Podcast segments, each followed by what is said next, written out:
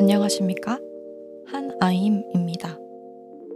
여러분은 지금 특이 취향 불면자들을 위한 약간 이상한 꿈짜리 수다 아임 드리밍을 듣고 계십니다.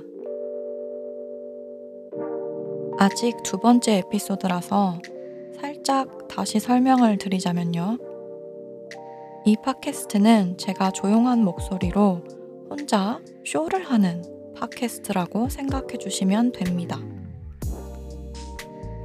잠이 안 올 때 남의 딴 생각을 들으면 자기 자신의 딴 생각을 할 필요성이 줄어들고, 따라서 뇌가 쉴 수 있어지고, 따라서 졸려지고 잠이 든다는 저의 전혀 과학적이지 않은 경험에서만 비롯된 이론입니다.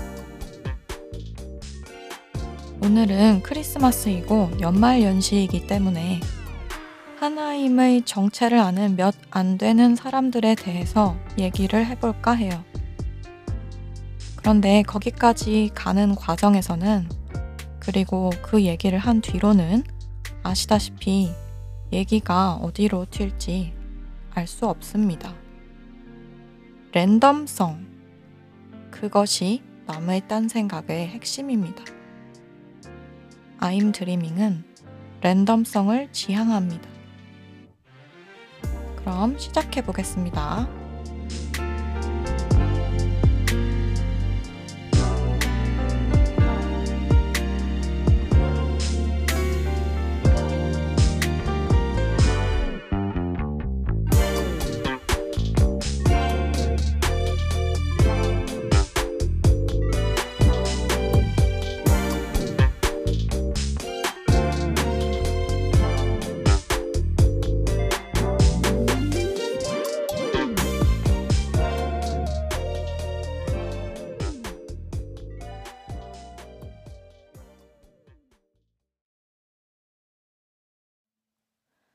네, 여러분, 크리스마스예요. 이걸 듣고 계신 여러분은 잠 못 드는 중이실지 모르나, 그렇지만 그래도 버트 크리스마스입니다.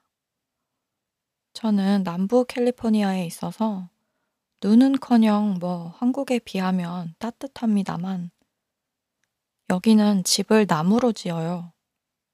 지진 때문에 그런데, 그래서 나무로 지은 집 안에 있으면 춥습니다.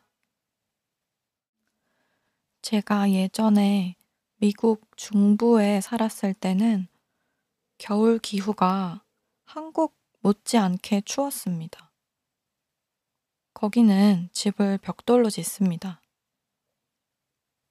그런데 난방을 틀지 않을 경우 제가 지금 캘리포니아에서 사는 나무집에서 느끼는 추위와 그때 그 벽돌집에서 느꼈던 추위가 흡사합니다.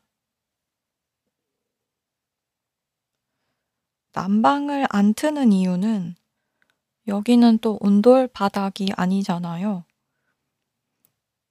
요즘에 짓는 집들은 온돌이 있기도 하긴 하던데, 음, 이쪽 세계 사람들도 이제 좋은 걸 알아가지고. 그런데 옛날에 지은 집들은 온돌이 없고 공기만 뜨거워지고 건조해집니다. 그래서 웬만하면 난방을 안 합니다. 아무튼 한국에 계신 분들은 눈을 보셨을 것 같습니다. 눈이 아주 많이 왔다고 들었습니다. 저는 눈 때문은 아니고 대체적으로 크리스마스 시즌을 좋아합니다. 음, 남의 생일이야 저와 상관이 없어서 그런 이유로 좋아하는 건 아니고요.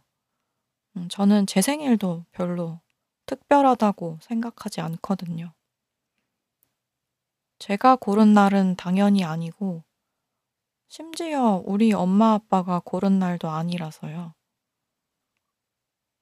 그렇지만 거리에 익숙한 캐롤이 울리고 계피향이 나는 걸 좋아합니다. 음, 여기는 거리랄 만한 걸어 다닐 수 있는 곳은 별로 없지만 가게 같은 데를 들어가면 계피 냄새가 풍깁니다. 그리고 크리스마스처럼 플레이리스트를 만들 정도로 음악과 관련이 있는 연휴는 없는 것 같아요. 그렇지 않나요? 어린이날, 어버이날, 새해,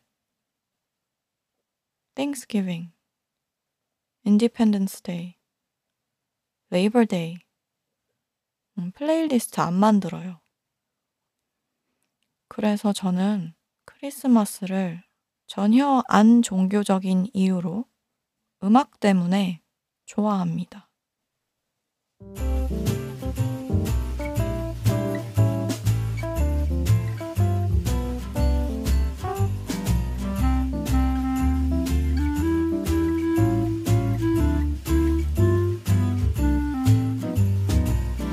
음악이 가져다주는 뭔가 순간이동성 기능? 그게 좋습니다. 올해 크리스마스뿐만 아니라 작년과 재작년과 십 년 전과 이십 년 전에, 물론 당연히 디테일은 기억나지 않지만 존재했던 크리스마스들을 한 번에 다 다시 겪는 느낌입니다. 크리스마스란 뭔가 현재에만 있는 게 아니라 과거에도 미래에도 있고 그런 느낌? 음, 그런 설명하기 어려운 느낌이 있습니다. 크리스마스 플레이리스트들을 듣다 보면 참 재밌어요. 이렇게 전통적으로 오래가는 노래가 있는 경우도 드물잖아요. 작년에 유행한 게 올해도 유행하고, 심지어 삼십 년 전 유행하던 것이 지금도 유행해서 할아버지랑 애기랑 같이 노래를 부를 수 있는 게 크리스마스 노래죠. 그러다가 간간히 새로운 다크호스들이 치고 들어오는데, 그 치고 들어오는 다크호스들이 다음 해 플레이리스트에도 있는지 없는지 그런 걸 보는 맛이 있습니다.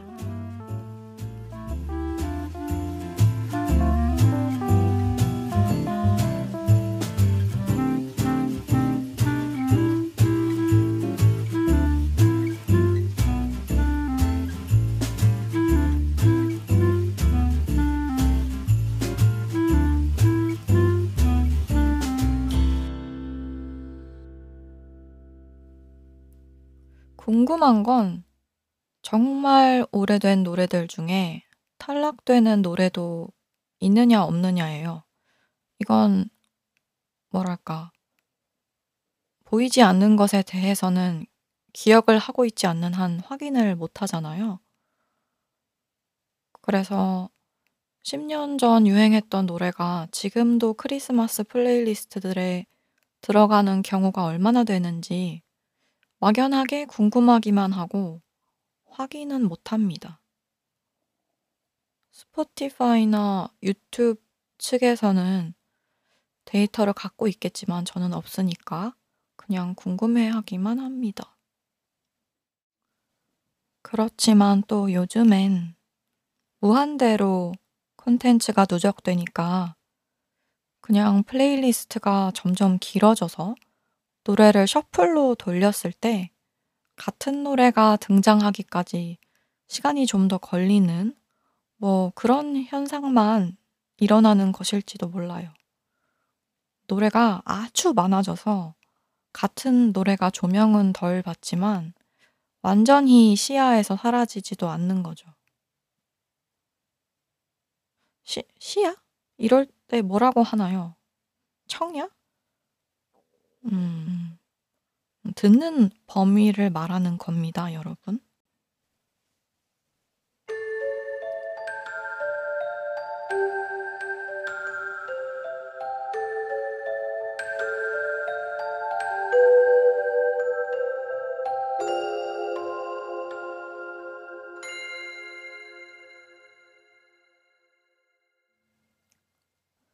아무튼 크리스마스에 대한 이상한 것도 많죠. 많은데 특히 어렸을 때부터 이상하다고 여긴 건 산타 할아버지라는 개념이에요. 흰 수염을 길게 기른 웬 노인이 붉은 옷을 입고서는 내 생일도 자기 생일도 아닌 제삼자의 생일을 기념해서 굴뚝을 통해 우리 집에 들어오는데 뭘 훔치는 게 아니라 놓고 간다는 이유로 그걸 좋아해야 한다고? 이 무슨... 심지어 산타 얘는 내가 원했던 거를 주지도 않아요. 저는 어렸을 때 포켓몬에 나오는 루기아를 타고 날아다니거나 빨리 호그와트에 입학하고 싶었는데 산타는 루기아를 주지도 않았고요. 저를 호그와트 아니면 우리 지역 학교에도 입학시켜주지 못했어요. 우리 엄마만 루기아 포켓몬 카드를 매우 비마법적인 방법으로 제 신발 안에 넣고 갔습니다. 음, 저는 독일에서 초등학교 시절을 보냈는데 거기서는 십이월 이십오일 크리스마스가 아니라 십이월 육일이 세인트 니콜라스 데이라서 그때 신발을 집 밖에 놓아둬요. 아침에 일어나면 그 안에 선물이 있는 건데 루기아가 든 포켓몬볼? 그걸 뭐라고 불렀더라? 그냥 포켓볼인가? 아무튼 그게 없고 루기아 카드가 있었어요. 그리고 무능한 산타 내지는 무능한 니콜라스 대신에 우리 엄마가 미안해했습니다. 진짜 루기아를 못 주는 바람에. 음, 우리 엄마는 왜 남의 집에 맘대로 들락날락거린다고 소문난 산타나 니콜라스 때문에 이런 부담을 가져야 되냐 이 말이죠. 심지어 우리 엄마는 일 년 삼백육십오일 극도로 높은 선물 성공률을 자랑하는데 산타랑 니콜라스 얘네는 뭔데 자기네가 선물을 준다는 컨셉으로 유명해진 건지 참 미스테리입니다. 그래서 제가 항상 요맘때쯤 생각나는 사진이 있어요. 아주 어렸을 때 유치원 때 찍은 사진인데 산타가 저를 안고 있는데 제가 얼굴을 피하는 사진이거든요. 제가 이 사진을 녹취록에 넣어둘게요. 저의 현재 모습은 공개할 계획이 없지만 옛날 얼굴이 궁금하시면 쇼노츠에 있는 보관소 녹취록 링크로 들어가셔서 보시면 됩니다. 아무튼 이 사진이 이게 웃기기도 한데 사실 좀 무서운 겁니다. 여러분, 이게 제가 생각하는 그로테스크함이에요. 진짜 그로테스크한 건 피 튀기고 그런 게 아니라고 생각해요. 그로테스크한 건 유치원에서 싫다는 애한테 산타 할아버지를 좋아해야 한다고 주입시킨다는 거예요. 산타 코스프레를 하고 있는 그 아저씨야 이상한 사람이 아닐 수 있죠. 저야 모릅니다. 그런데 그 아저씨가 그 옷을 입고 있다고 해서 어린애들한테 다가갈 권리가 주어지고 애들더러 그걸 좋아하라고 한 거예요. 심지어 저는 그 당시에 싫었는데 저 말고도 여러 애들이 왜 또 산타 무서워하기도 하잖아요. 어, 어린이가 아니더라도 무서워하는 사람이 있을 거예요. 마치 삐에로 무서워하듯이 말이죠. 아무튼 그래서 싫어하는데도 유치원에서 날 더러 가서 저 아저씨를 안으라는 거야. 변태 같습니다. 애가 산타를 좋아하면 어쩔 수 없을 수도 있지만 산타를 좋아해야 한다니 그건 안 되죠. 음, 여러분, 어린이들에게 선물 주는 아저씨를 따르라고 하면 안 됩니다. 선물 주는 아줌마도 안 되고 언니, 오빠, 삼촌, 이모, 할머니, 할아버지, 심지어 갓난 동생도 어, 하여간 수상하다고 안타깝지만 그렇습니다. 돈으로 살 수 있는 건 내 돈 내산이 최고고요. 음, 돈으로 살 수 없는 건 산타는 어차피 못 준다. 세인트 니콜라스도 못 줘요. 그냥 크리스마스면 거리에 풍기는 쿠키 냄새를 맡는 게 제일 안전... 아... 그것도 위험한가? 어, 쿠키 냄새에 뭔 약물이 들어있을 줄 알고, 그쵸? 세상 참 험합니다.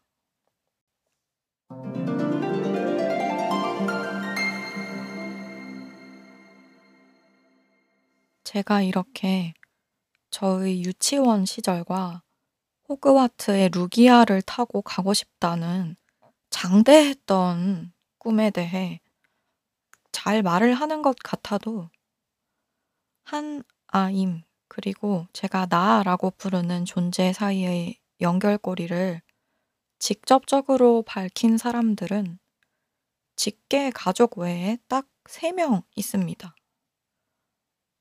음, 더 많은 사람들에게 정체를 밝히지 않는 이유는 간단합니다. 뭔가를 하는 거에 대해 말을 더 한다고 그 뭔가를 더 많이 하게 되지 않기 때문입니다. 오히려 뭔가를 하는 것에 대해 얘기를 많이 하면 할수록 실제로 그 뭔가를 하는 시간은 줄어듭니다.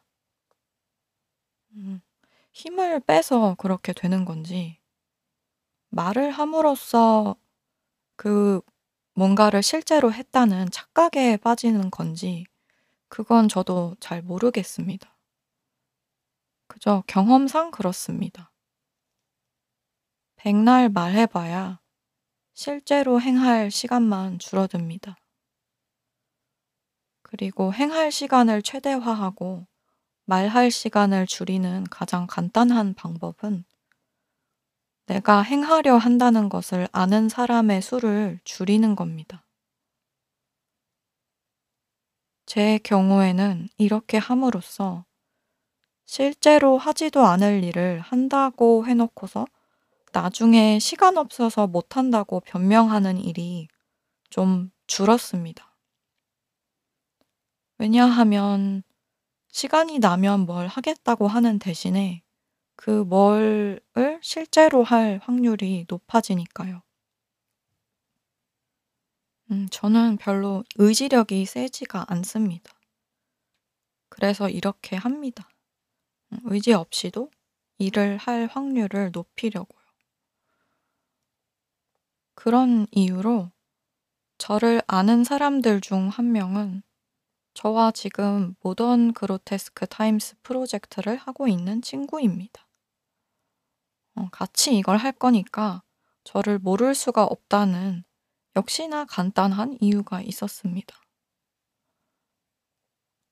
일단 모던 그로테스크 타임스 짧게 부를 때는 제가 모그타라고 부르는 이 프로젝트가 무엇인지는 이따가 다시 언급을 하기로 할게요. 왜냐하면 이건 연말연시 에피소드고 제가 올해 꽤 많은 시간을 투자한 게 이 프로젝트였기 때문에 얘를 빼놓을 수가 없거든요. 아무튼 제가 정체를 밝힌, 아니 정체를 다른 사람에게도 밝히게 된 원인이라고 말해도 과장이 아닌 이 친구는 저의 아름다운 친구 전시를 만들고 글을 쓰는 이혜원이라는 사람입니다. 두 번째로 제 정체를 아는 사람은 활동명 오막으로 음악을 하며 살고 계신 분인데, 이분은 제 머릿속에 되게 자기가 하고 싶은 걸 하는 사람으로 남아있어요. 실제로 그런지는 몰라요. 어, 왜냐하면 일단 제가 미국에 있고 이 친구는 한국에 있거든요. 직접 만난 지는 몇 년 됐어요. 왜냐하면 우리가 모두 이천이십 년에 인생이 바뀌었잖아요. 여행을 자유로이 못 다닙니다. 여행 계획 세워서 갈 때 되면 정책이 바뀌어요. 그래서 계획을 안 합니다. 그래서 이 친구는 만난 지 오래됐고 연락을 간간히 하지만 어, 또 음, 별로 내용이 없고 음, 사실 뭐하고 사는지 모르겠어요. 일을 하면서 사는 건 아는데,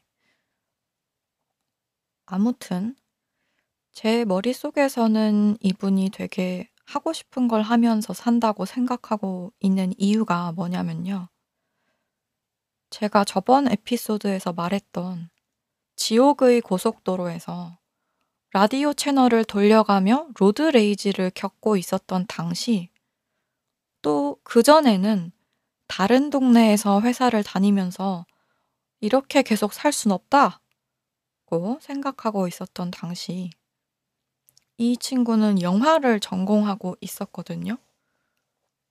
그게 저는 너무 신기한 거예요. 회사에서는요, 베스트 케이스 시나리오를 예측하기가 쉬워요. 다만 그 예측 시나리오대로 될지 안 될지를 모를 뿐이죠.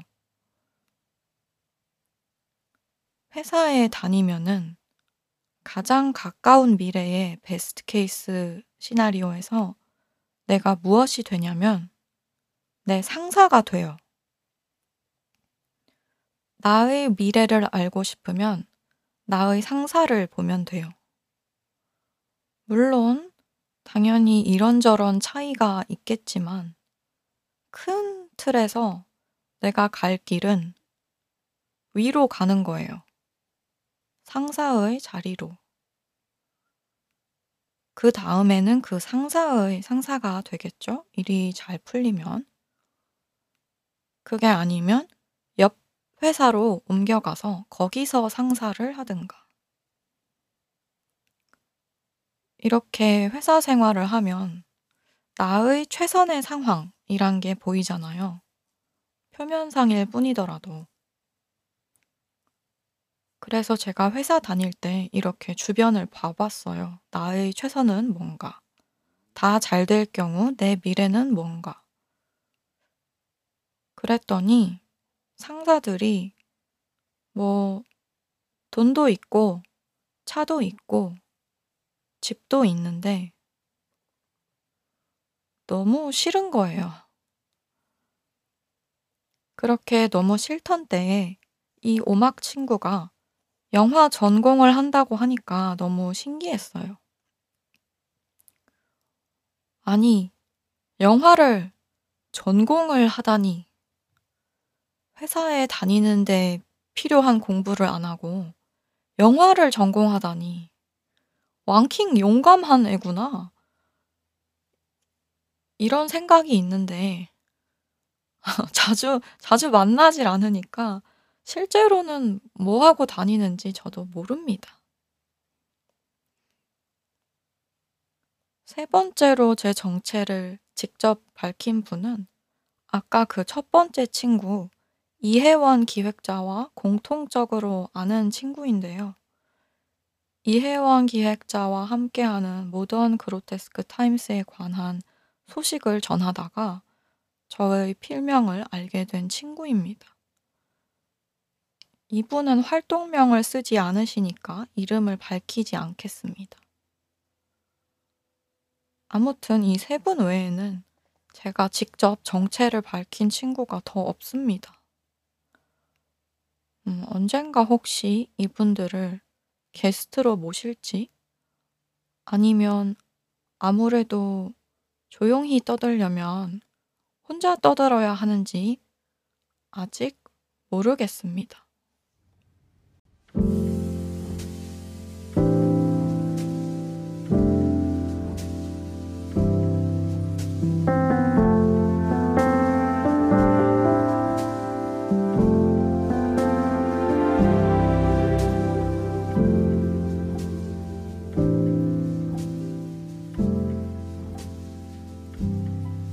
노래 좋죠? 크리스마스 분위기입니다. 그런데 이 노래 말고도 우리가 흔히 알고 있는 크리스마스 노래를 틀 수 있으면 좋을 텐데 말이죠. 이런 것 때문에 제가 처음에 팟캐스트를 계획할 때 쓸까 했던 기능이 스포티파이의 뮤직 플러스 토크 기능이었어요. 이게 뭐냐면요, 제가 대형 방송국 피디도 아니고 돈도 별로 없고 어마어마한 연출이 있는 것도 아니고 발로 뛸 시간도 없는데 스포티파이 라이브러리에 있는 모든 노래를 마음대로 팟캐스트에 넣을 수 있는 기능이에요. 지금 아마 한국에는 아직 안 들어간 기능이지만 한국에 스포티파이가 들어간 것 자체가 얼마 안 됐으니까 차차 이 기능은 물론이고 여러 가지 앞으로 스포티파이가 추가할 여러 기능 또한 한국에서 제공되지 않을까 생각합니다. 이거 너무 좋지 않나요? 누구나 라디오 디제이가 될 수 있다는 점. 그런데 제가 결국에는 그 기능을 사용하지 않은 가장 큰 이유는 그 기능을 쓰려면 노래의 라이센스가 스포티파이 내부에서만 적용되기 때문에 팟캐스트를 노래 있는 상태로 다른 플랫폼에다 올릴 순 없거든요. 애플, 구글 이런 데다 못 올리는 거죠. 스포티파이에만 올릴 수 있는 거예요. 또한 스포티파이 유료 계정이 없는 사람들은 노래를 다 들을 순 없습니다. 아티스트들한테 돈을 줘야 되니까요. 그래서 무료 계정만 있는 사람들한테는 노래가 삼십 초 나온다고 해요. 이런 제한에다가 얹어서 제가 그럼에도 불구하고 음악에 대해서 많은 이야기를 해서 이 기능을 완전히 풀로 쓸 능력은 없겠더라고요. 그래서 안 썼습니다. 그래도 이러한 현 시스템 내에서 당연한 제한들을 고려하더라도 돈 없고 시간 없고 라이센스계에 아는 사람이 없어도 노래를 자유로이 집어넣을 수 있다니. 여러분, 지금은 단군 이래 크리에이터로 살기에 가장 아름다운 시대입니다.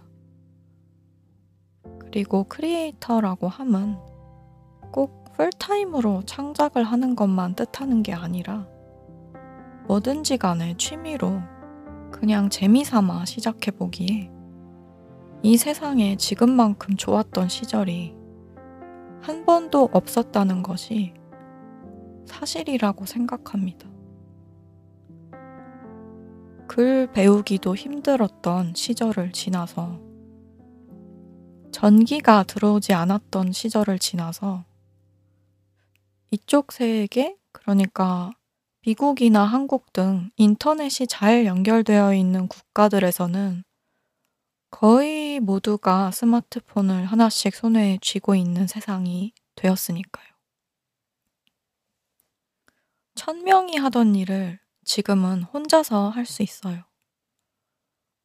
날씨도 예측해요. 방구석에 앉아서 지구 반대편 교통 상황도 알아요. 여러분, 백 년 전 사람이 보기에 우리는 신에 가깝습니다. 아무튼 음악 전문가 분들은 뮤직 플러스 토크 기능이 한국에서 시작되자마자 한번 때를 노려보시는 것도 좋을 것 같습니다. 아니면 기다리는 게 별로라면 다른 나라에 사는 친구한테 같이 팟캐스트 하자고 제안해보세요.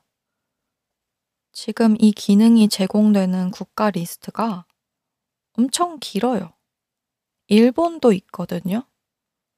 브라질, 영국 등등. 제가 스포티파이한테 이 기능에 대해서 뭘 물어봤을 때는 답변도 엄청 빨랐어요. 저는 뭘 물어봤냐면, 나는 미국에 사는 미국 국적자인데 한국어로 팟캐스트를 만들고 뮤직 플러스 토크 기능을 쓰면 한국에 사는 한국인 유저들이 그 팟캐스트를 들을 수 있어? 라고 물어봤고, 그쪽에서 실시간 채팅으로 대답해 줬습니다. 음, 들을 수 있어. 뮤직 플러스 토크 기능을 쓰려면 크리에이터는 우리가 올린 국가 리스트에 살아야 하는데 유저 쪽에서는 아무 나라에나 있어도 돼. 그래서 이 기능을 쓰는 데에 국적이 중요한 건지 거주지가 중요한 건지 둘 다 중요한 건지를 모르겠어요. 아무튼 그런데 조건에 부합하는 코호스트가 있으면 팟캐스트는 같이 할 수 있는 거니까 궁금하신 분들은 스포티파이 측에 물어보면 좋을 것 같습니다. 또 이런 부분은 많은 사람들이 관심을 보이면 혹시나 한국에 이 기능이 더 빨리 들어올 수도 있으니까요. 모든 사람이 라디오 디제이가 될 수 있다니 저는 이 기능이 정말 왕킹짱이라고 생각합니다.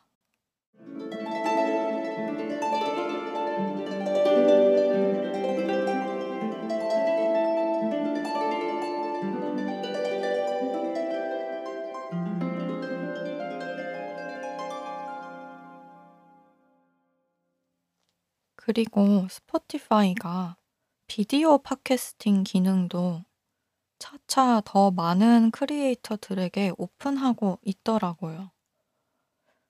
그러니까 유튜브를 하시던 분들 중에서도 토크쇼 형태를 진행하고 계셨던 분들은 스포티파이 입주도 수월해지실 것 같아요. 이 비디오 팟캐스팅 기능도 다른 데에서는 없거나 밀고 있지 않은 기능인데 스포티파이에서는 이제 시작하더라고요. 게다가 유튜브에다가도 비디오 팟캐스트 이미 많이 올리잖아요. 이 두 군데 스포티파이랑 유튜브에만 올려도 전 세계에 커버 가능하지 않나 생각합니다. 유튜브는 이미 비디오계에서는 일인자고 저는 스포티파이가 오디오계 그리고 오디오 위주 비디오계에서 세계 일인자가 될 수 있다고 생각합니다. 그러니까 유튜브와 스포티파이 둘 다를 할 수 있다? 그러면 뭐 왕킹짱이죠. 그리고 저번 에피소드에서 잠깐 말했던 것과 비슷하게 결국에는 누군가에게 이득이 되는 걸 쥐어주면 시장에서 이길 수밖에 없는 것 같습니다. 유튜브에서 돈 버는 사람들이 생기자 그 많은 사람들은 유튜브와 운명을 같이 하게 된 것이고, 스포티파이도 이제 더욱더 뮤지션들은 물론이고 오디오 팟캐스터, 비디오 팟캐스터까지 그것도 글로벌하게 나가려고 하나 봐요. 어쩌다 보니 저번 주부터 스포티파이 광고를 하려는 건가 싶으시겠지만 그들은 저에게 돈을 주지 않고요. 저는 그냥 평범한 주주입니다. 대주주 아니고요. 그냥 수많은 주주들 중 하나예요. 주주라서 스포티파이 얘기를 하는 게 아니고 스포티파이를 좋아해서 주주입니다.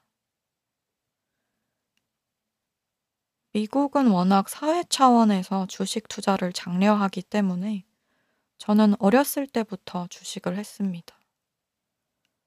입사를 하면 포 오 원 케이 등등 은퇴 계좌를 회사 측에서 베네핏 패키지의 일부로 열어주는 경우가 있는데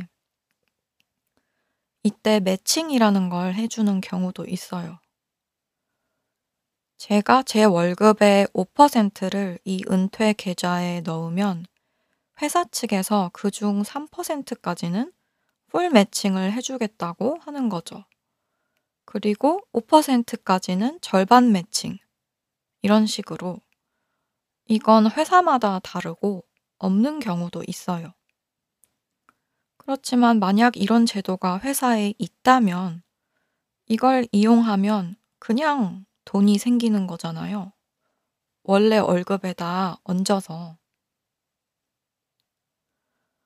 요지는 나라 차원에서 회사 차원에서 워낙 주식을 장려하기 때문에 주식을 하는 것이 미국에선 상당히 일반적이라는 점입니다.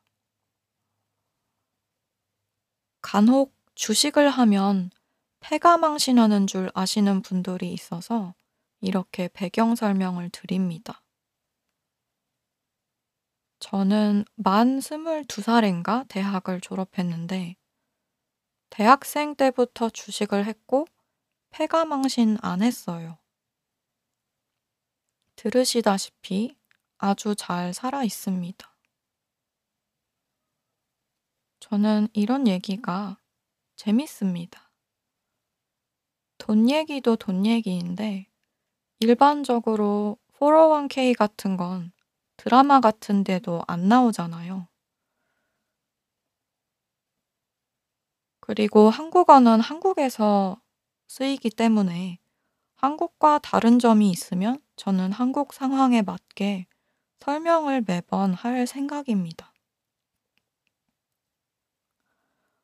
모던 그로테스크 타임스, 아까 언급했던 그 프로젝트를 하면서는요, 한국에서 카카오톡으로 세금을 낸다는 사실을 알게 됐습니다. 저는 경악을 했습니다.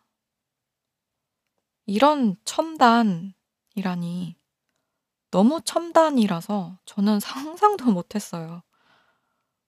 그리고 이런 건 어디 무슨 드라마에도 안 나오잖아요. 갑자기 로맨틱 코미디 드라마를 보는데 작중 캐릭터가 아, 나 카카오톡으로 세금 내야 돼. 안 그런단 말이죠. 그러니까 어쩌다 이렇게 얘기에서 언급되지 않으면 모르는 거예요. 영영. 이걸 제가 검색할 리도 없잖아요. 한국에서는 세금을 어떻게 내나. 검색 안 한단 말이죠. 그래서 포 오 원 케이 같은 얘기도 검색 안 하고 관심도 없는 얘기, 이런 거 앞으로도 할 예정입니다. 아무튼 미국인들은 주식을 많이 하는데 저금을 잘 안 하죠. 제가 저번에 봤던 통계로는 자세한 게 기억 안 나는데 뭔가 충격적인 숫자였어요. 음, 뭐 미국인의 사십 퍼센트가 당장 필요할 때 쓸 수 있는 사백 불이 없다? 뭐 그 정도로 충격적인 수치였어요. 저 퍼센트는 확실히 수십 퍼센트 단위였고 돈의 단위는 확실히 오백 불 이하였거든요. 그러니까 진짜 신기하죠. 미국인들은 현금을 잘 안 갖고 있어요. 저는 다행히 한국의 저금 정신과 또 전쟁 및 베를린 장벽이 무너진 이후의 독일의 절약 정신, 그 둘을 경험해 본 적이 있어서 저금도 합니다. 음, 여러분, 이처럼 이 팟캐스트에서는 돈 얘기가 나올 수도 있어요. 돈, 주식, 세계시장. 저는 전문가가 아니지만 저한테 직접적인 영향이 미치는 선에서나마 관심을 갖습니다. 혹시 설마 그러시진 않겠지만 돈이 더럽다고 생각하는 분들이 있으시면 그 돈을 저에게 주세요. 제가 잘 쓰고 여러분을 깨끗하게 만들어 드리겠습니다. 그리고 돈 좋아하시는 분들은 내년에는 꼭 올해보다 훨씬 더 많이 벌고 적게 일하는 한 해가 되시길 바랍니다.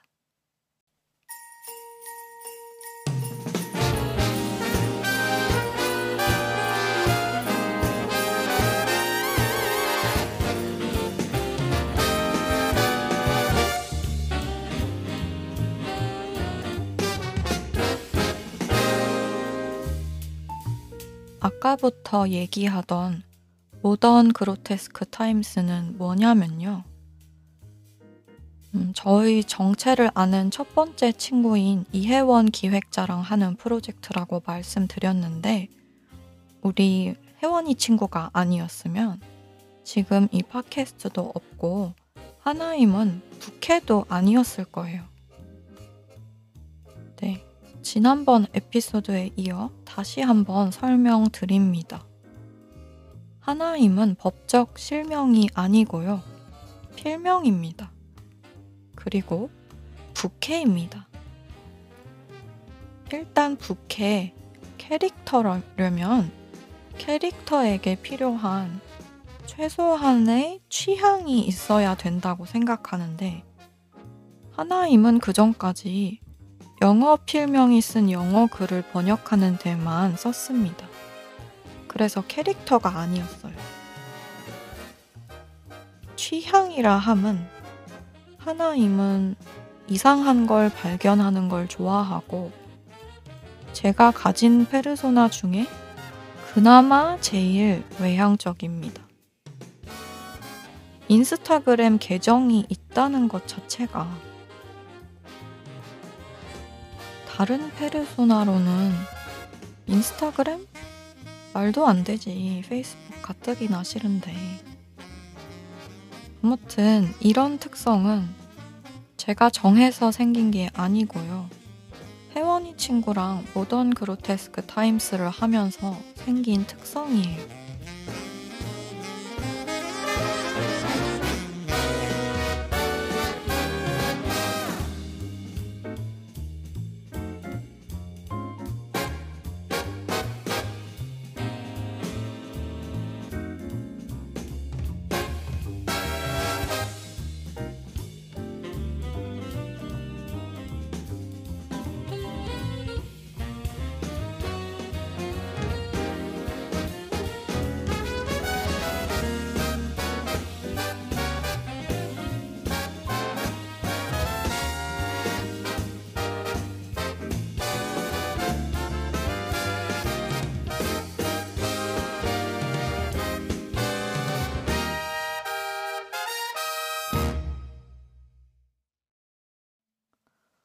어느 날, 더 정확하게는 이천이십일 년 삼월에 혜원이랑 통화를 하게 됐어요.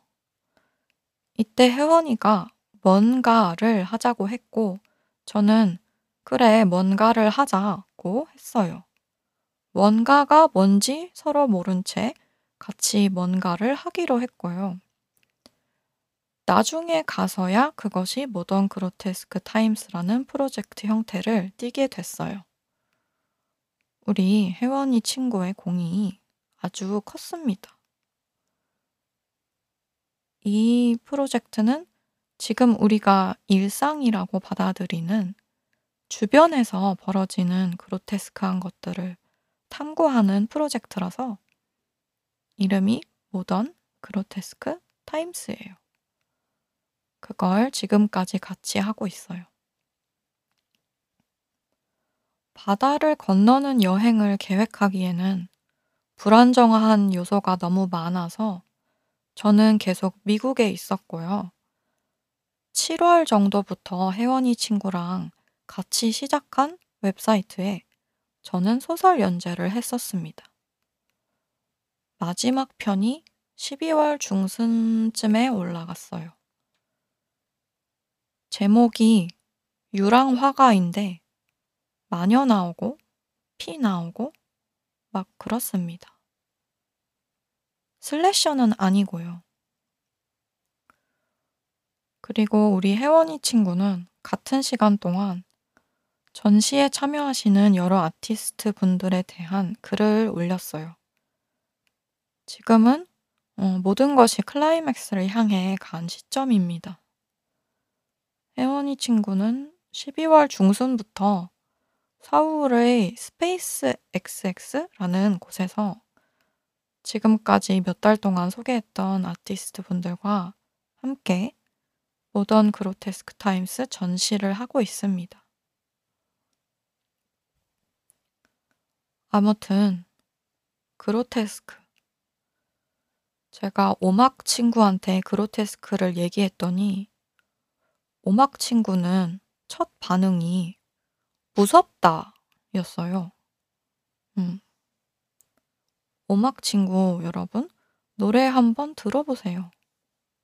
좋습니다. 음, 지금 시점에서는 곡이 몇 개 안 되기 때문에 다 들으시면 좋겠습니다. 그리고 그중 제가 부른 노래가 있기 때문에 한번 맞춰보세요. 저의 또 다른 활동명이 무엇인지. 네, 하나임 이름으로 노래한 게 아니라 그때는 하나임이 부캐가 안 될 줄 알고 또 다른 이름으로 불렀습니다. 복잡하죠? 네. 하지만 제 목소리는 하나예요.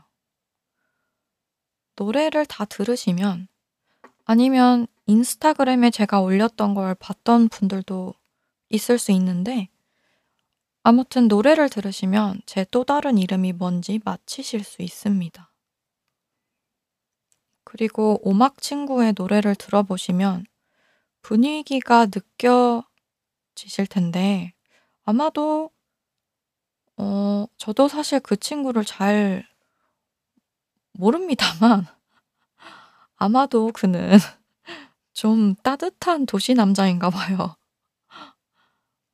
어, 일단 음악 스타일은 그런 것 같아요. 그래서 이 친구는 그로테스크가 좀 무섭다는 반응이었는데 저는 또 그 반응을 듣고 놀랐어요. 그로테스크가 무섭다고 생각해 본 적이 없는 거예요. 어, 그러니까 무섭다는 이미지가 있다는 건 아는데 실제로 무서워하는 경우가 있을 거라고 생각을 안 한 거죠. 그래서인지 혜원이 친구랑 저는 그로테스크라는 주제 아래에 육 개월이 넘도록 뭔가를 같이 하고 있습니다. 혜원이 친구는 모르겠는데 제가 생각하는 그로테스크는 정말 소소한 거거든요. 뭐 기괴한 괴물, 귀신 이런 것도 그로테스크 할 수 있지만 정말 소소한 것도 그로테스크라고 생각하는 거죠. 아까 그 산타처럼.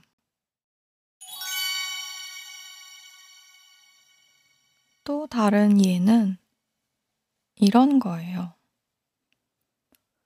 이 팟캐스트가 십이월 십칠일에 시작했어요. 이 날짜가 중요합니다. 그런데 제가 아까 그랬잖아요. 저는 제 생일에도 별로 관심이 없다고. 그런데도 이 팟캐스트 시작하는 날짜를 너무나 십이월 십칠일에 맞추고 싶었어요. 왜인지 아세요? 우주상수라는 게 있다고 합니다. 저는 뭐 우주에 대해서도 모르고 상수에 대해서도 잘 모르는데요. 우주상수라는 게 있다는데 그게 백삼십칠이래요. 그게 의미롭다고 그러더라고요. 과학적 설명이 있겠지만 저는 잘은 모릅니다. 저는 그냥 그런 걸 들으면 오, 의미로워. 멋있다. 백삼십칠. 음, 그래. 이러거든요. 그런데 그러다가 아, 그러면 이게 일 년에 십삼월까지가 있으면 십삼월 칠일에 하면 좋겠다. 뭔가 새로운 걸 시작할 때. 그렇게 생각했어요. 아니면 일월 삼십칠일이 있으면 좋을 텐데. 그런 생각을 했는데 없잖아요. 십삼월 칠일이나 일월 삼십칠일이. 그래서 꼼수를 생각해낸 게 십이월 십칠일입니다. 어, 상상이 잘 안 가시죠? 그런데 여러분, 십이를 써보세요. 그리고 그 아랫줄에다가 십칠을 쓰되 약간 비껴서 쓰는 거예요. 얼마나 비껴 쓰냐면요. 십이의 일의 자리 숫자인 이와 십칠의 십의 자리 숫자인 일이 같은 세로줄에 오게요. 그러면 일과 이를 더하면 삼이 되지 않습니까? 그러면 십이의 십의 자리 숫자인 일이 남죠? 걔는 그대로 내려와요. 그리고 십칠의 일의 자리 숫자인 칠이 남죠? 걔도 그냥 내려와요. 그러면 일, 삼, 칠이죠. 백삼십칠을 만들 수 있군. 음, 저는 이런 생각을 하는 사람입니다. 이게 제가 생각하는 소소한 그로테스크함입니다. 생일을 신경 쓰지 않는 사람이 팟캐스트 시작하는 날짜 십이월 십칠일은 신경 쓴다고? 음. 뭐 이딴 사람이 다 있어. 이런 요상한 저라서. 그리고 혜원이 친구는 혜원이 친구의 방식대로 그로테스크를 탐구하는 것을 좋아해서 우리 프로젝트의 이름이 모던 그로테스크 타임스가 되었어요. 이 에피소드가 나올 때쯤이면 음, 이미 전시를 한 지 일주일이 지났을 시점입니다. 스페이스 엑스엑스, 거기서 전시를 하고요. 서울 영등포구 문래동에 있대요. 아무튼 세 사람, 이혜원, 오막, 그리고 이름을 밝힐 수 없는 세 번째 친구, 공간의 제약을 넘어서 이 세 사람에게는 하나임의 정체를 직접적으로 밝혔습니다. 연말연시 에피소드이기 때문에 언급을 해봤습니다.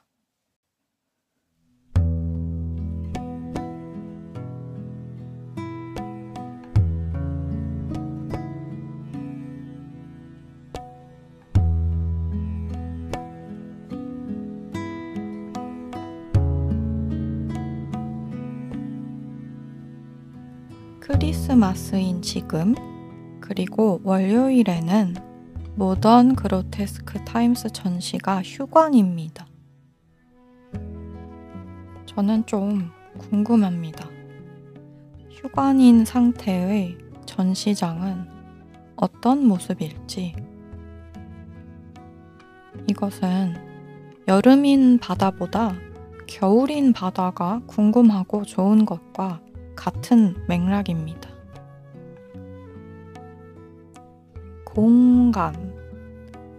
사람으로 채워졌었고 채워질 예정인데 잠시 안 채워진 상태의 공간. 사전 정의를 찾아봤더니 그중 하나가 아무것도 없이 비어있는 곳이라고 합니다. 일반적으로는 이 사전 정의로 쓰이는 것 같아요. 영역 세계를 뜻하는 말. 음, 혜원이 친구가 전시로 공간을 채웠습니다. 그리고 그 전시의 키워드 중 하나가 장소이기도 합니다. 여러분, 서울시 한복판에 쌀창고가 있다는 거 아세요? 저는 이걸 모던 그로테스크 타임스를 혜원이 친구랑 같이 하면서 알게 됐어요. 서울시에 쌀을 저장하는 창고가 있다는 거야. 그게 비상시에 국민 식량을 확보하기 위해 공공 비축을 하는 장소래요. 그런데 심지어 어, 우리 우리 혜원이 친구 말을 인용해 볼게요. 강남구 수서동 광수산 남측에 자리하고 있으며 교회와 사찰 그리고 사당이 주변을 둘러싸고 있는 의미심장한 종교 대통합적 대통합적 장소이다. 심지어 그 바깥으로는 아파트 단지와 어린이집, 초중고등학교, 삼성서울병원, 전주이시 광평대군 묘역이 가마돌고 있어 생로병사를 바로 옆에서 마주하는 흔하지 않은 입지로 보인다. 그런 와중에 이 장소는 민간인의 접근이 제한된 정부 관리 시설이다. 이게 너무 신기하지 않나요? 여기에 제가 좋아하는 이상한 요소들이 다 있는 것 같습니다. 이 장소를 갖고 모든 장르의 얘기를 다 쓸 수 있을 것 같아요. 일단 정부 비리에 대한 스릴러 되죠. 갑자기 귀신 나오는 공포물 되죠. 그리고 심지어 귀신 말고 약간 드라마 구해줘 느낌 있죠? 무서운 컬트 얘기? 그것도 되죠. 태어나고 죽는 얘기 나오는 가족 드라마, 일일 드라마 되죠. 사극 되죠. 아주 그냥 이곳은 뭐에 연결시켜도 다 될 것 같아요. 크리스마스 노래까지 까니까 정말 더욱 이상한 장소로 들립니다. 전시에서는요, 스터프 디자인이라는 팀이 이 장소를 자신들의 방식으로 해석을 했습니다. 그래서 여러분, 이 종교 대통합의 장소에서 어디까지 연결되는지 아세요? 가상화폐랑 뻥튀기까지 연결돼요. 저는 이런 걸 너무 좋아합니다. 끝도 없이 줄줄이 이어지는 거. 그래서 이 팟캐스트도 이렇게 랜덤한 것인데, 이 스토프 디자인 팀 분들이 쌀창고를 보고 이렇게 연결하실 줄은 상상도 못했고 너무 재밌습니다. 이게 제가 생각하는 그로테스크예요. 무서운 것만이 그로테스크인 게 아니라 도처에, 주변에, 평상시에 널려있는 것들이 새롭게 보일 수 있는 것이 그로테스크의 핵심인 것 같습니다. 음, 저번 에피소드에서 말했던 나의 얼굴을 거울에서 매일 보다가도 어느 날 갑자기 느껴지는 이질감 같은 거요. 아무튼요, 재밌습니다. 아마 이 팟캐스트에 이런 랜덤적 요소를 좋아하시는 분들은 전시를 좋아하실 겁니다. 이 팟캐스트에 특이 취향 불면자들을 위한 약간 이상한 꿈짜리 수다라는 틀이 있지만 그 안에서는 내용이 어디로 튈지 모르듯이 모그타 전시도 어, 모던 그로테스크 타임스 이 대 상당히 다채로워요. 어, 모그타 전시에 참여하시는 다른 작가분들은 나미라 작가님, 박도한 작가님, 그리고 오선영 작가님이신데요. 나미라 작가님은 샤머니즘 키워드 아래에 전시에 참여하십니다. 이분 작품이 저 같은 경우에는 참 좋아하는 뭔가 트리피한 귀신, 빙의, 어, 대대로 내려오는 어떤 미스테리한 것, 그런 분위기고요. 박도한 작가님이 북한 오에스, 무려 붉은 별! 어, 이라고 엄청 강력하게 이름 붙여진 오에스로 작업을 하셨습니다. 전시를 시작한 지 지금 일주일이 지나서 인스타그램 스토리로 이미 방문하신 분들이 현장감 있게 붉은 별 체험 스토리를 올려주고 계시거든요. 그런데 놀랍게도 정말 어이없게도 아, 그런데 더 어이없는 건 어이가 없지 않다는 게 어이없게도 붉은 별이라는 이 북한 오에스에서 김정은이랑 김정일 이름을 치면 자동 볼드 처리가 된대요. 진짜 너무 기괴하지 않나요? 북한 프로그래머들이 이걸 따로 코딩했을 생각을 하니 어, 그리고 뭐 북한말로 아, 갓나들 빨랑빨랑 코딩하지 않칸? 이러면서 재촉했을 생각을 하니 웃어야 할지 울어야 할지 모르겠습니다. 아, 코딩이란 말을 안 쓰나? 코딩을 뭐라고 부를까요? 북한말로 암호화는 아닐 건데 음. 언젠가 한번 제가 번역 일로 북한 음성 파일을 들은 일이 있었는데 이때 정말이지 단 한마디도 북한 말을 알아듣지 못했던 기억이 납니다.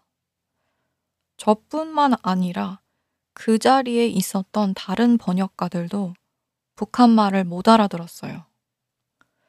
물론 음질이 안 좋기도 했지만 그보다는 드라마 같은 데서 나오는 것보다 말이 너무나 빨랐고 그냥 완전히 다른 나라 말 같더라고요. 억양 자체가. 놀라운 경험이었습니다. 북한의 모든 지역 언어가 이렇게 남한과 다른 양상을 띠는지는 모르겠습니다. 같은 언어 같은데 같은 언어가 아니었습니다. 그리고 이런 느낌처럼 가족이 가족 같은데 정말 가족 같을 때가 있잖아요. 그리고 엄밀히는 가족이 아닌데 더 가족 같은 경우도 있고 그런 뒤섞인 단어가 가족이란 단어인데 어, 모그타 전시에 오선영 작가님이 가족이라는 키워드로 참여하시고 퍼포먼스를 하십니다. 가족 식사 장면인데요. 여러분, 이 식탁 위에 엄청난 스케일의 무언가가 달려 있습니다. 그것이 분위기를 더 그로테스크하게 합니다. 어, 그것과 가족 식사라는 것은 늘상 벌어지거나 늘상 벌어진다고 생각되는 행위라는 점. 그러니까 그로테스크란 정해진 무언가가 아니라 조합인 것 같습니다. 무언가에 비교되는 다른 무언가, 음, 무언가와 비벼져야 그로테스크가 성립되는 것 같습니다. 아무튼 이상한 거 좋아하시는 분들, 그로테스크한 거 무서워하지 않으시는 분들, 음, 이 연말연시에 한번 전시에 가보시는 것도 좋을 것 같습니다. 전시는 무료입니다. 그래서 누구나 시간이 되시는 분들은 가셔서 우리 일상생활에 숨어있는 별로 음, 무섭지 않은, 전혀 물지 않는, 신기하고 재밌기까지 한 그로테스크를 한번 경험해 보시길 바랍니다.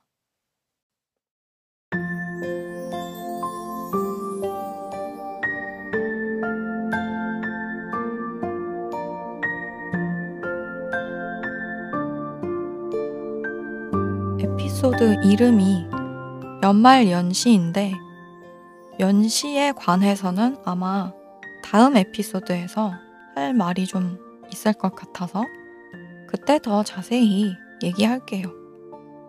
이번 에피소드가 너무 길어져서요. 아무튼 올해 저는 정말 혜원이 친구 덕분에 매우 생산적인 한 해였고 곧 새로운 세상이 열린다고 합니다.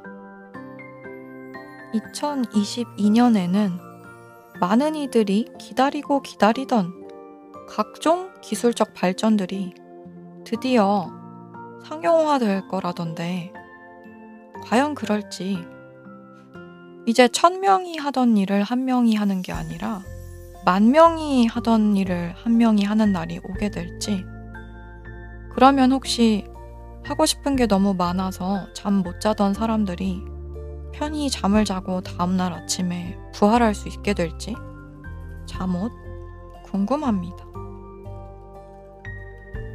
오늘 에피소드에서 언급된 각종 토픽들 중 링크할 수 있는 것이 있으면 전부 쇼노츠에 올려놓을 거고요. 제 홈페이지에 가시면 녹취록을 보실 수 있는데 그 링크 역시 쇼노츠에 올려놓겠습니다. 아까 말한 저의 어릴 적 산타 거부 장면을 거기서 보실 수 있습니다. 그럼 원하는 것을 이루시는 이천이십일 년이셨길 바라며 연말 에피소드를 마무리하겠습니다. 아직 깨어 계신 분들도 잠드신 분들도 좋은 꿈 꾸시길 바랍니다. 지금까지 하나임이었습니다.